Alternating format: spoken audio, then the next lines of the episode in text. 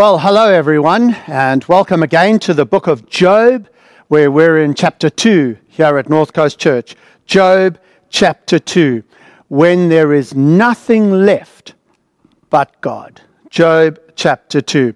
So, without any hesitation, I'm going to read Job chapter 2. I do, please hit pause and go and grab your Bible or switch your phone on. Uh, make sure you have it in front of you. Uh, Job chapter 2. I'll read it, I'll pray, and we'll jump into it together. Job chapter 2, from verse 1. Again, there was a day when the sons of God came to present themselves before the Lord, and Satan also came among them to present himself before the Lord. And the Lord said to Satan, From where have you come? Satan answered the Lord and said, From going to and fro on the earth, from walking up and down on it.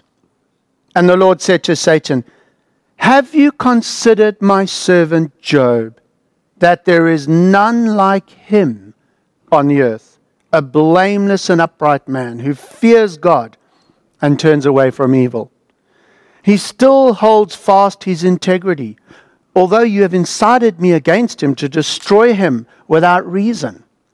Then Satan answered the Lord and said, Skin for skin all that a man has, he will give for his life. Stretch out your hand, touch his bone and his flesh, and he will curse you to your face. And the Lord said to Satan, Behold, he is in your hand, only spare his life. So Satan went out from the presence of the Lord and struck Job with loathsome sores from the sole of his foot to the crown of his head. And he took a piece of broken pottery with which to scrape himself while he sat in the ashes. Then his wife said to him, Do you still hold fast your integrity? Curse God and die. But he said to him, You speak as one of the foolish women would speak. Shall we receive good from God, and shall we not receive evil? In all this, Job did not sin with his lips. Let's pray. Father, please reveal yourself to us. Our entire lives, we will keep reducing you to our size. We will constantly keep thinking you're just like us. Our temptation will be to squeeze you into what we think you should be and how you ought to behave. And when we come to your word, we want to tremble. We want to repent. We want to listen. We want to let you speak on your own terms and reveal yourself to us as you really are, however uncomfortable it might make us feel. Show us your glory, Father. We ask it in Jesus' name. Amen. Well, here are some words from a song. I think you'll remember them very well. And I'm sorry if I put the tune in your head because you'll probably hum this all day. But uh, here goes some words from a, a song I think you'll remember. I will do anything for love. I'll run right into hell and back. I will do anything for love, but I won't do that. No, I won't do that. Did you see me holding back and not trying to hum the tune? But there you go. I will do anything for love. I'll run right back into hell. Sorry, right into hell and back. I'll do anything for love, but I won't do that. No, I won't do that. Meatloaf, if, if you want to know. Well, if there's one thing the song says, it's that everyone has their limits. I'll do anything for love, but I won't do that. Everyone has their limits. There is a limit to everything, right? Nothing is infinite. And those of you who are really awake and had a number of cups of coffee, you will know that's an oxymoron. Nothing is infinite. But here's a real question Does love have limits? I will do anything for love, but I won't do that. Does love have limits? And I suspect most people will say, well, of course it does. Of course, love has limits. Do you know why we think like that? Here's why we think like that because for most people, love is a contract. And what's a contract? A contract is an arrangement for goods and services. It's a bargain struck for mutual benefit. That's what love is. It's, a, it's when two people strike a bargain for mutual benefit. Isn't that what love is? I'll love you as long as you behave. I'll love you as long as you do this or that. I will always love you as long as you, you, you can see the contradiction, right? Right? I will love you as long as you are like this. And you know what? Because I'm such a good person, I'm willing to forgive you a few times. In fact, I'm willing to forgive you lots of times. I'm not sure about 77 times 7. I don't know who said that, but that seems a bit much for me.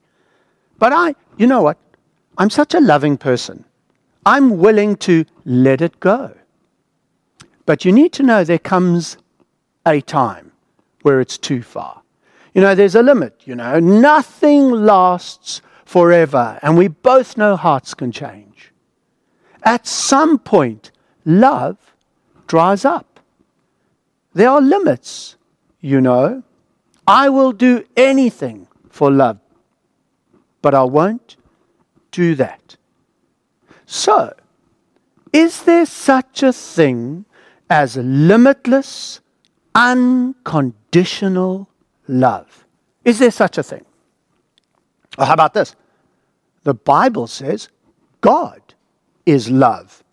What kind of love is God? God is love. What kind of love is that? Is it limited?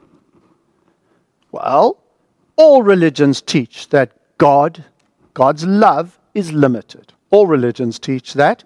God's love is just like our love. Oh, look, it's, it's better, it's deeper, it's longer, it's stronger. But fundamentally, God loves just like us. Love is a reward for good behavior. If you be good, God will love you. If you be good, God will accept you. See, He loves just like us. If you be bad, God will stop loving you. You have to earn His love by obeying Him. See, many religions teach, all religions teach, that God's love's just like ours. What about our love for God? Is our love for God a bargain struck for goods and services? Is that what our love for Him is like? So we will love God if He performs in a certain way, if God does certain things, if He meets our expectations, then we'll love Him. If He's kind of predictable, you know, what you put in is what you get out. If He does all that, we'll love Him. Now, uh, because we are so wonderful, uh, we'll still love God if we suffer, you know, a little bit, uh, you know, because we're nice and, and we're very kind, and we'll put up with God if he, if he doesn't do what we want him to do, you know, and, and we'll even love him when we suffer. But there are limits, you know. If we suffer beyond our fair share, whatever that is, if we suffer beyond our fair share, well then, God will turn out to be who I didn't think he was. And I'm not sure I will love him anymore. So, is there anybody, anyone, ever, a human being who loved God limitlessly, unconditionally? Someone who loved God not for any gain but loved God for God's sake. Is God lovable by himself? Or must he come bringing gifts, gold, frankincense, or you know, whatever? Must God come with gifts? Or is God lovable by himself. Well, so far, as we've gone through the book of Job, it looks like Job could be that guy. It looks like Job could be that guy. And what we're going to see today is three tests that Job is going to go through. Actually, last time we looked in Job chapter 1, Job went through a number of tests. See, how will you ever know if you love someone? In a marriage, how will you know if you really love each other? Friends, even friends, how will they know if they love each other? The answer is when you get tested. It's easy to look like you love God. It's easy to look like you love your husband. It's easy to look like you love your children. Put all of that through testing times. Then you will know if the love is real. And Job is being tested. And today, in Job chapter 2, he's going to go through three more tests. And I've got them all for you on the screen. Very simple, not complicated. Number one, Job still worshiped God after experiencing extreme loss for no reason. Job still worshiped God after experiencing extreme loss for no reason. Look with me at Job chapter 2, verse 1. Again, there was a day when the sons of God came to present themselves before the Lord.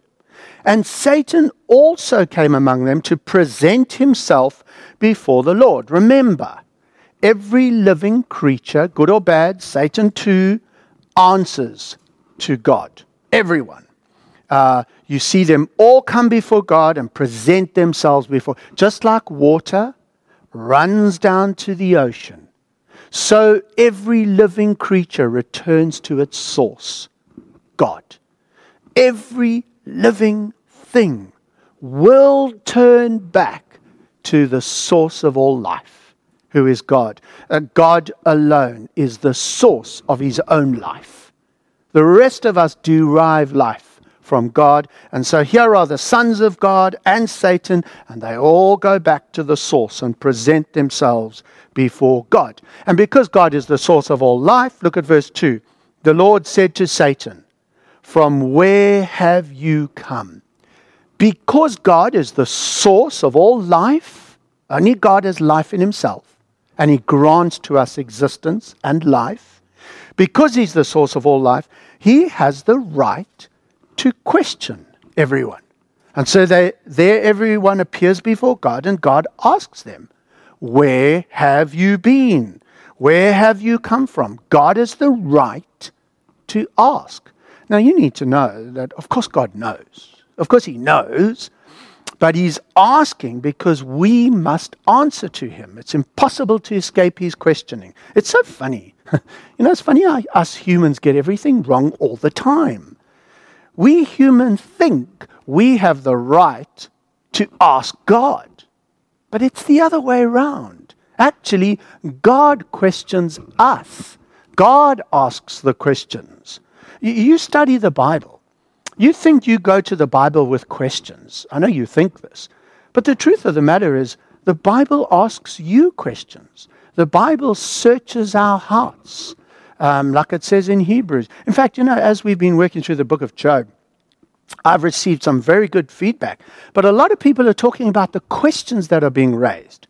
I'm not afraid of that. Uh, uh, the book of Job will raise questions, it'll ask questions of you, heart probing questions. So here is God, and all creatures present themselves to him, and he asks the question. Here it is From where have you come? And Satan asked, uh, answered the Lord and said, From going to and fro through the earth, and from walking up and down on it. And we saw this last week. What Satan is doing is he's prowling around like a roaring lion seeking to prosecute or accuse God's people. That's what the word Satan means. It means accuser, uh, the opposer. And so he's looking to find fault with people so that he can turn God against people. That's what he does. That's his job. And that's what he's been doing. Look at God, verse 3. And the Lord said to Satan, have you considered my servant Job? that there is none like him on the earth, a blameless and upright man who fears God and turns away from evil. Now, I, I would like to rewrite the Bible, and because uh, I'm a sinner like everyone else, and I'd love verse 3 to say this And God said, Job has suffered enough. Stop his suffering now. No. It gets worse. God says, Have you considered my Job? God's setting the whole thing up again for more testing of Job. But the question is this Is there any human being ever who loves God without limits, no matter what? Is there any such a person? And it looks like it's Job. Because after all the testing he's been through, look at what God says halfway through verse 3. He still holds fast his integrity. What is integrity? When your outside is the same as your inside. That's integrity. And you'll only ever know that when you go through testing. Everyone looks like they've got integrity until they go through testing. When you go through suffering and testing, that's when you'll see if there's a disparity between what's on the inside and what's on the outside. And so God says Job is still whole. He's the real deal. Although you incited me against him to destroy him without reason. God took everything from Job. Uh, have a look. Watch how Job's integrity comes through in chapter 1. Then, this is after everything's taken away from Job. Uh, Job chapter 1, 20 and 21. Then Job arose tore his robe, shaved his head, fell on the ground, and worshipped. Worshipped. He said, Naked I've come from my mother's womb. Naked I will return. The Lord gave, the Lord has taken away. Blessed be the name of the Lord. In other words, Job's response to this incredible suffering, having lost everything, is not stoicism. He doesn't go, Turn up, mate, turn up. It's not stoicism. It's not fatalism. Just put up with it, you know. You know, such is life, you know. Uh, he doesn't do that. It's not grin and bear it. It's not even the penguin solution. You know, smile and wave, boys. It's none of that. No. Look what he does. Blessed be the name of the Lord. He adores God. He worships God. He endorses whatever God does, even if it hurts. Now that all my money is gone, I can see the value of God more clearly. That's Job's response. Now that everything's gone, I can see God's value even more clearly, and he worships God. What really hurts is what God says at the end of verse 3. Look at what God says without reason. This is what makes suffering real. If you're suffering, but you know there's a reason for it, that reduces your suffering. Job's suffering is the worst because he doesn't know why. And even God says there's no reason for it. There's no reason for it.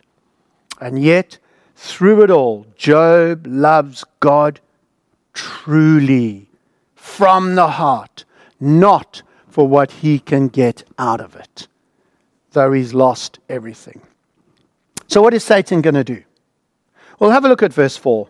Here's what Satan says I know, oh, look, I've got to be honest with you, God, it does look like Job loves you. Uh, okay, so you're, you're winning that one. But you know, there's limits to love. You know, there are limits. And stuff is only one thing. Hey, maybe Job is just not materialistic. There's, there's people in Africa who've got nothing and they love God. So maybe Job's just not materialistic. And so Satan sets Job up for test number two. First test Job still worships God after experiencing extreme loss for no reason. Here's the second test Job still worships God after experiencing extreme physical suffering. Have a look at verse 4 and 5. Then Satan answered the Lord and said, skin for skin. All that a man has, he will give for his life. Stretch out your hand, touch his bone and his flesh, he will curse you to your face. What's the essence of the test. The essence of this test is life itself. Will Job love God more than life itself? See, Satan is saying this no human being truly loves you, God. No human being loves you because no human being loves you more than life itself. There's nobody like that. And Job's not like that. In fact, I can imagine Satan saying something like this The thing about those human beings is that their health is the most important thing to them, except for those who smoke and take alcohol. But, but, but, but excluding, you know, uh, for most human beings, the most important thing to them is health. They think their body is the most important thing. They think that their body is, is all that they have. In fact, most human beings think you only live once. And so they will never, never love God unless He preserves their body. God must give them health. God must heal them. God must pamper their body because if He touches that precious thing, they'll stop loving Him. My health is my treasure, and God better love my treasure as much as I do. I reckon that's the kind of thing Satan is thinking. And so he comes to God and he says, All right, we've taken all his stuff, but he's still got his health. And that's the most important thing to people. Take that away, and he won't love you anymore. And so, what does God do? God says, Oh, no, I've promised him health, wealth, I, I can't do. No, no, look at verse 6. And the Lord said to Satan, Behold, he is in your hand and spare his life, which is horrible. Because God says, take all his health away and prolong his suffering. Don't let him die. Don't give him a piece. Make him suffer physically and don't let him die. Let him hang on. And of course, as we've seen again and again, Satan can only do what God allows. The Bible is absolutely clear on that. And so Satan goes to do what he's allowed to do, like a dog on a chain. He goes as far as the chain will allow.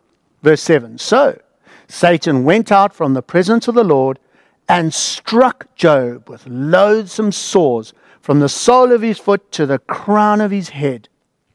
Job took a piece of broken pottery with which to scrape himself while he sat in the ashes. It's, it's a horror. Look, it's a horrible story. This is an unsettling, uncomfortable story. Uh, truth is like that sometimes. Let's pause and take stock. Here is Job. Let's just take stock. Here is Job, faithful, righteous, blameless, innocent, a lover of God. He's destitute. He has lost everything, bankrupt. Got nothing on this earth left. He's destitute. Number two, he's bereaved. All his children are dead. I know people who've lost a child. I've never met anyone who's lost all their children. Job lost all his children. He's got no photographs of them. Everything was destroyed. He didn't even have a chance to say goodbye. Destitute, bereaved. Now he's got insane physical suffering. It's so bad he's cutting himself with broken pottery to ease the pain, kind of like self harming. He's in such exquisite agony. Why should he love God? Give me a reason why he should love God. What's left? Why should he love God? Every reason to love God is gone. Would you love God? What would you say to Job? Oh, mate, mate, count your blessings, name them one by one. and Job starts at minus 43 and goes to minus 44, minus 45. Why should he love God? And the big question is will Job love God? Will he still love God? Is God still lovable? You read this up to this point. Do you think God is still lovable? No human being has ever loved God unconditionally. And just when you think, okay, there are limits, it can't get worse. Actually, the biggest test is yet to come. Because there's one third and the worst test of them all. Job still worshiped God after experiencing extreme loss for no reason. Job still worshiped God after experiencing extreme physical suffering. Here's the third and the biggest test Job still worshiped God after his wife tempted him to give up. Here is the worst test of them all. Look with me at verse 9. Then his wife said to him, Do you still hold fast your integrity? Curse God and die. You know, I mean, you all want to say she's bad. Well, maybe she is. But you just, what do you think her motives were? Maybe she couldn't deal with her husband's suffering. Maybe she loved him, couldn't deal with his suffering anymore, wanted him to commit suicide. I don't know. But think about this a bit more. Think with me. Think about a man called Adam. Think about Adam. Adam was like Job. He had it all. Remember, Job was the richest man in the East? Adam had it all more cattle, more camels than Job. Adam was in paradise. But the opposite of Job is that Adam didn't lose a thing. He had everything, he never lost anything. Adam had every reason to love God. Adam had every reason to love God. And along comes his wife. His wife's name is Eve. And she comes to Adam and she says, Darling, or sweetheart, or whatever, I have found something, something more beautiful than God, something that God hasn't given you. It's called a forbidden fruit. I think you should take it. And you know what Adam did? Adam followed his wife. And Adam lost almost everything. Think of another guy.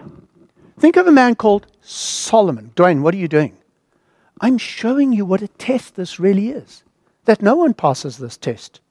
Think about Solomon. Solomon was like Job, he had it all. Job was the richest man in the East, Solomon was the richest man, period. The richest man in history. He had it all. Unlike Job, but just like Adam, he never lost a thing. He had all his riches. Solomon was the richest, smartest, wisest man in the world. He feared God and turned from evil. Solomon, just like Adam, had every reason to love God. And then his wives came to him. And they came to him and they said to him, Solomon, we have found something more beautiful than God. Worship these gods. And they led him astray. And Solomon, like Adam, obeyed his wife and turned his heart from God and went after foreign gods. Like Adam, like Solomon, Job's wife comes to him. Verse 9 then his wife said to him, Do you still hold fast your integrity? What's in your heart? See, here's what I'm trying to say the way to a man's heart is not food. It's not food. It's women. It's women. What is more beautiful than women? What is more beautiful than women? You know, you go read the book of Genesis. You read Genesis chapter 2. God brings everything in front of Adam. Everything. The animals and the camels and the donkeys and the mountains and the rivers. God brings everything in front of Adam. And Adam goes, meh. I mean, it's nice. I mean, I also enjoy David Attenborough. I mean, it's, it's, it's, it's good. It's nice. But then God brings a naked woman in front of Adam, and you read the Hebrew, Adam goes nuts. Nothing compares to, ta this. It is paradise on two legs. It is the most beautiful thing he's ever seen. And here's the question is God even better than that? And that's what's going on here. Here comes his wife. God has taken everything from him. His everything, his health. He is an absolute state. And the most beautiful thing, the thing he loves the most, his wife, comes to him and tempts him to turn from God. Will he love God even more than that? Well, she tempts him to commit suicide, you know, curse God, die. You know, death isn't that bad. It's better than what you're going through, you know, isn't it? It's a better option than the exquisite suffering God is putting you through. And yet, what does Job do? And look at her temptation. Do you still hold fast your integrity? Job, here's what she's saying. You have worshipped God. What has it got you? You've worshipped God all these years. What's it got you? Is God worth it? Is he worth it? No, I don't think so, says his wife. Commit suicide. Turn from God. Die. Give up on God. What tempts you to give up on God? Well, deep within you, what is more beautiful than God? What what do you want? So you worship God in order to get it. What is more valuable than God? Well, the astonishing thing, probably the surprisingest thing of all in this book of Job, is Job's response. Look what he does in the face of these three tests. Look at verse 10. But he said to her, you speak as one of the foolish women would speak. Shall we receive good from God? And shall we not receive evil?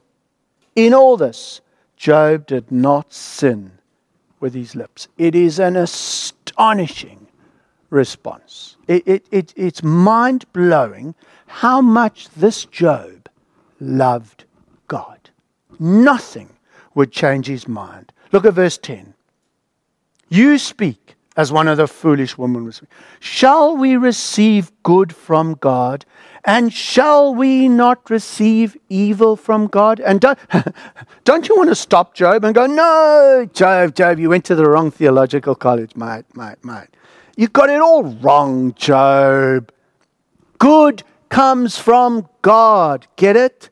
Evil comes from the devil. Job, you're going to the wrong church. Don't go to a church where they teach that God is in control of everything. Job, you got it all wrong. And yet Job says, Shall we not receive good from God and receive evil from God? Now listen.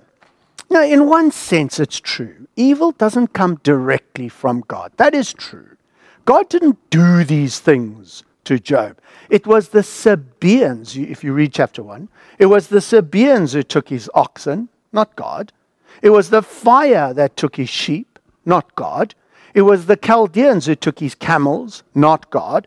It was a cyclone that killed his children, not God. The ulcers, the weeping, sores, all of that was from Satan, not God. All true, all true. But Job knows above them all sits God, who is in control of everything. God has allowed all of this to happen.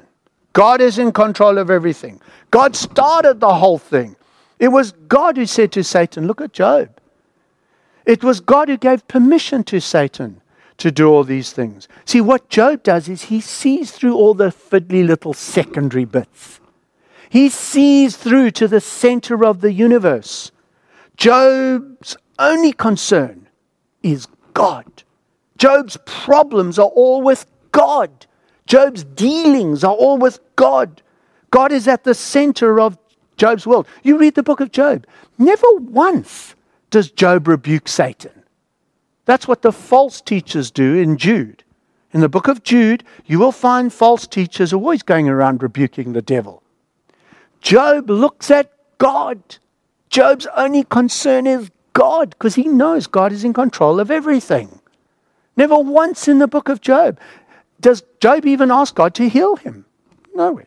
He wants God. For Job, God is at the center of the universe, controlling everything, even suffering. But more than that, even more than that, Job doesn't grind his teeth, grin, and bear it. Job worships God. He freely gives himself to God. Look at verse 10. I, I don't know how. Think of this question. It's such a clever question. Shall we receive good from God? And shall we not receive evil? Just think about that. Think how clever that question is. Listen to the shall we not. What's he saying?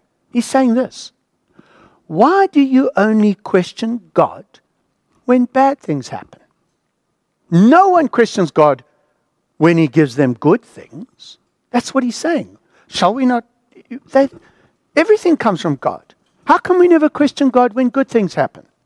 So you wake up in the morning, like this morning, and it's a beautiful, crisp, fresh air day. Blue skies after the rain. It's crisp. The air is perfumed. It's fresh. How come you don't go, Why, God? How could you let this happen? No one does that when it's good. Or you wake up in the morning and your arms can move, your legs can move, your body's, yeah, it's not beautiful. It's okay. You're reasonably healthy. I can make myself a cup of coffee or, or stay in bed if I want to. You know, my, you know, how come you wake up in reasonable health and you don't go, why, God? How could you do this to me? You know, and that's what Job's saying. Why do we receive the good things from God, but we don't receive the bad? It's all one source, it's one God. Job knew everything comes from God, and he worshiped God, irrespective of the bad. And so look what he says at the end of verse 10 Shall we receive good from God? Shall we not receive evil? And in all this, Job did not sin with his lips. Was there ever a human being who loved God limitlessly, unconditionally, without sin? It sure looks like it's Job. In all this, look at the end of verse 10 Job did not sin with his lips. Job comes close. But as we go through the book of Job, what you're going to find out is later on in the book of Job, he does go too far. And I believe he does sin with his lips later on. And we'll come to that uh, uh, when we get there. So, is there a human being? Was there a human being who loved God limitlessly, unconditionally, without sin, and who then obviously earned his place in God's company forever? Yes. There was such a it wasn't Job there was such a human being. His name was Jesus. And he was tested in every way, worse than these three tests. He was tested in every way, and yet without sin. Think about that man, Jesus. Think as he hung on that cross in exquisite torture. He can't even scrape himself with pottery because his hands are nailed down to a cross. He's deserted by everyone. Everyone. He's taunted by everyone. He's mocked by everyone. His closest companions have betrayed him, like Judas. Those who went a little bit further those who said they loved him have disowned him, like Peter. And like Job, he's absolutely innocent as he hangs on that cross. And yet, still, he loves God. Still. He hangs on that cross and he doesn't cry out, My God, my God, why am I suffering? That's not his cry.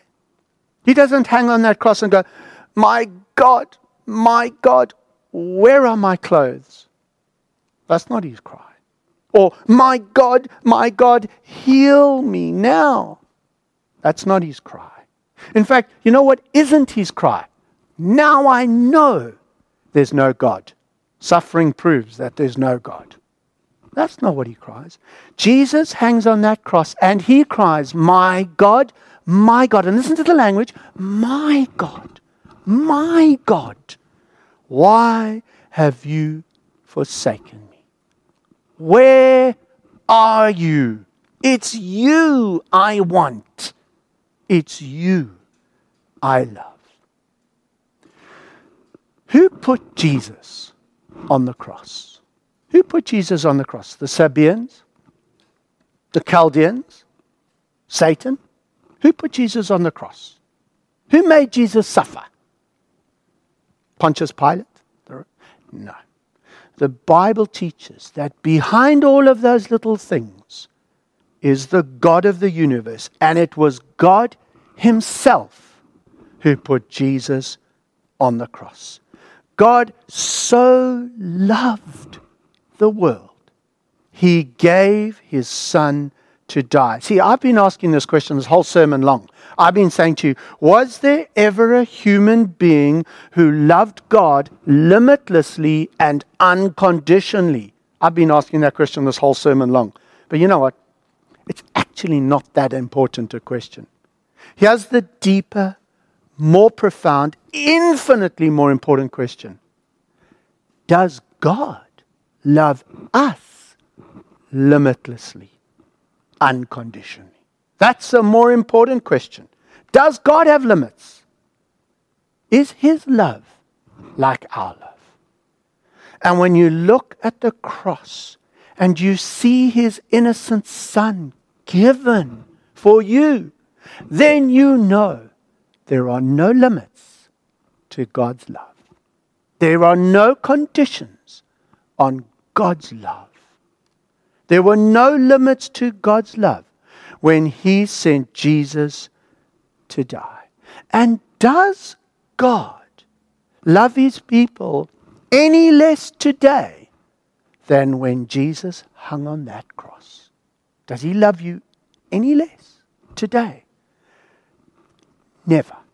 Never. His love is limitless and unconditional. So let's go back to our song. I will do anything for love. I'll run right into hell and back. You know, God can sing that. I don't know if he, I don't think the tune's great, but he can sing that song because God did that. I will do anything for love, even sacrifice my son. I'll run right into hell and back. Jesus went to the place of the dead. Jesus experienced hell on the cross. But there's another line. But I won't do that. And that's a line God won't sing. Now we know there is nothing God's love won't do for us. Nothing.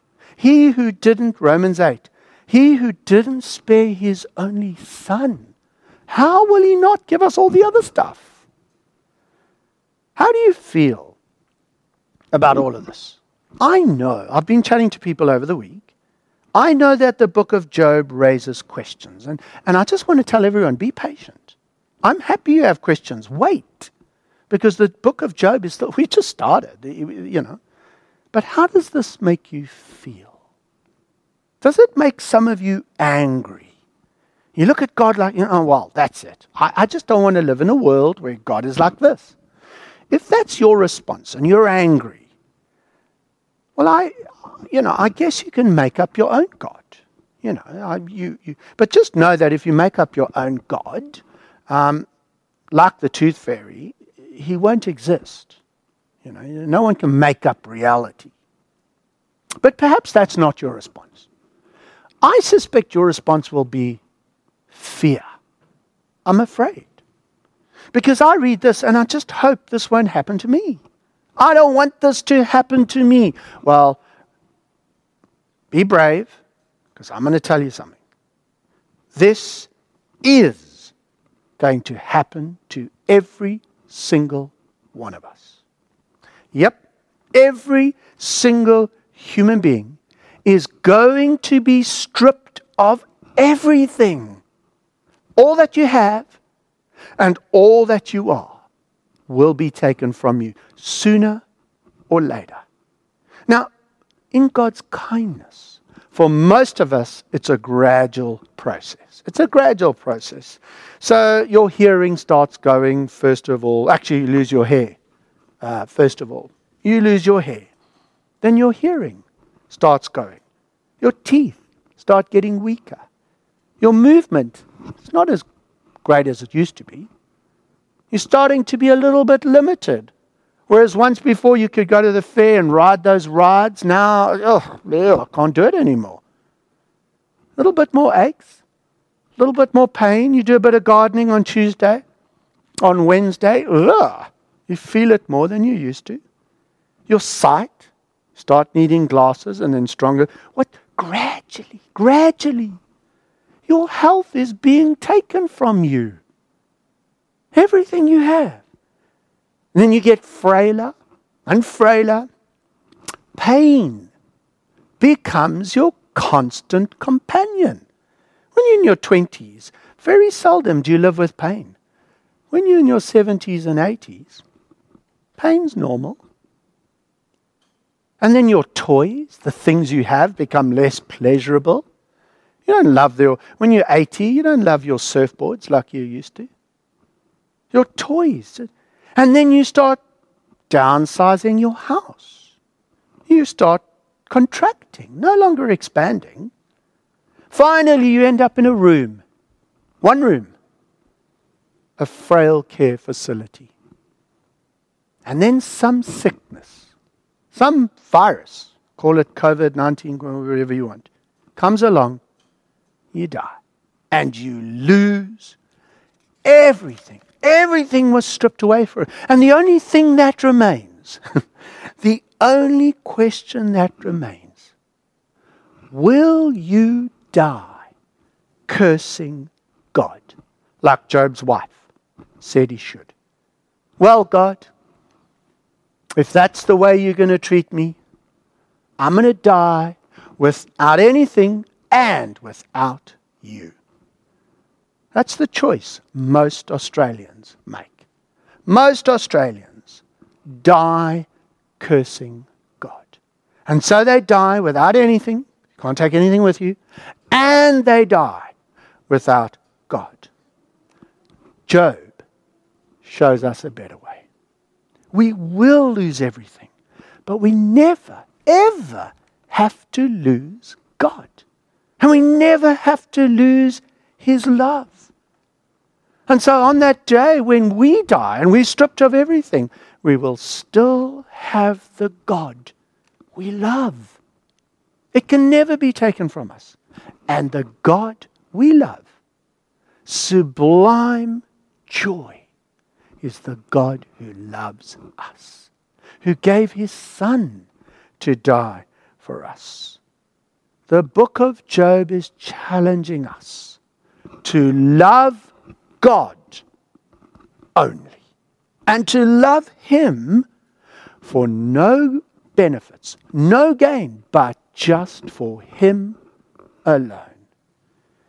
Keep loving God until God is all you have. And it will be enough. It'll be everything you could have ever hoped for. Well, I'm going to pray. And uh, next time we'll pick it up. Uh, from here on, we're not going to look at everything in every chapter like we did in chapter 1 and 2 because they set up the book. Uh, we'll pick little excerpts as we go along in the book of Job. But in the meantime, let me pray.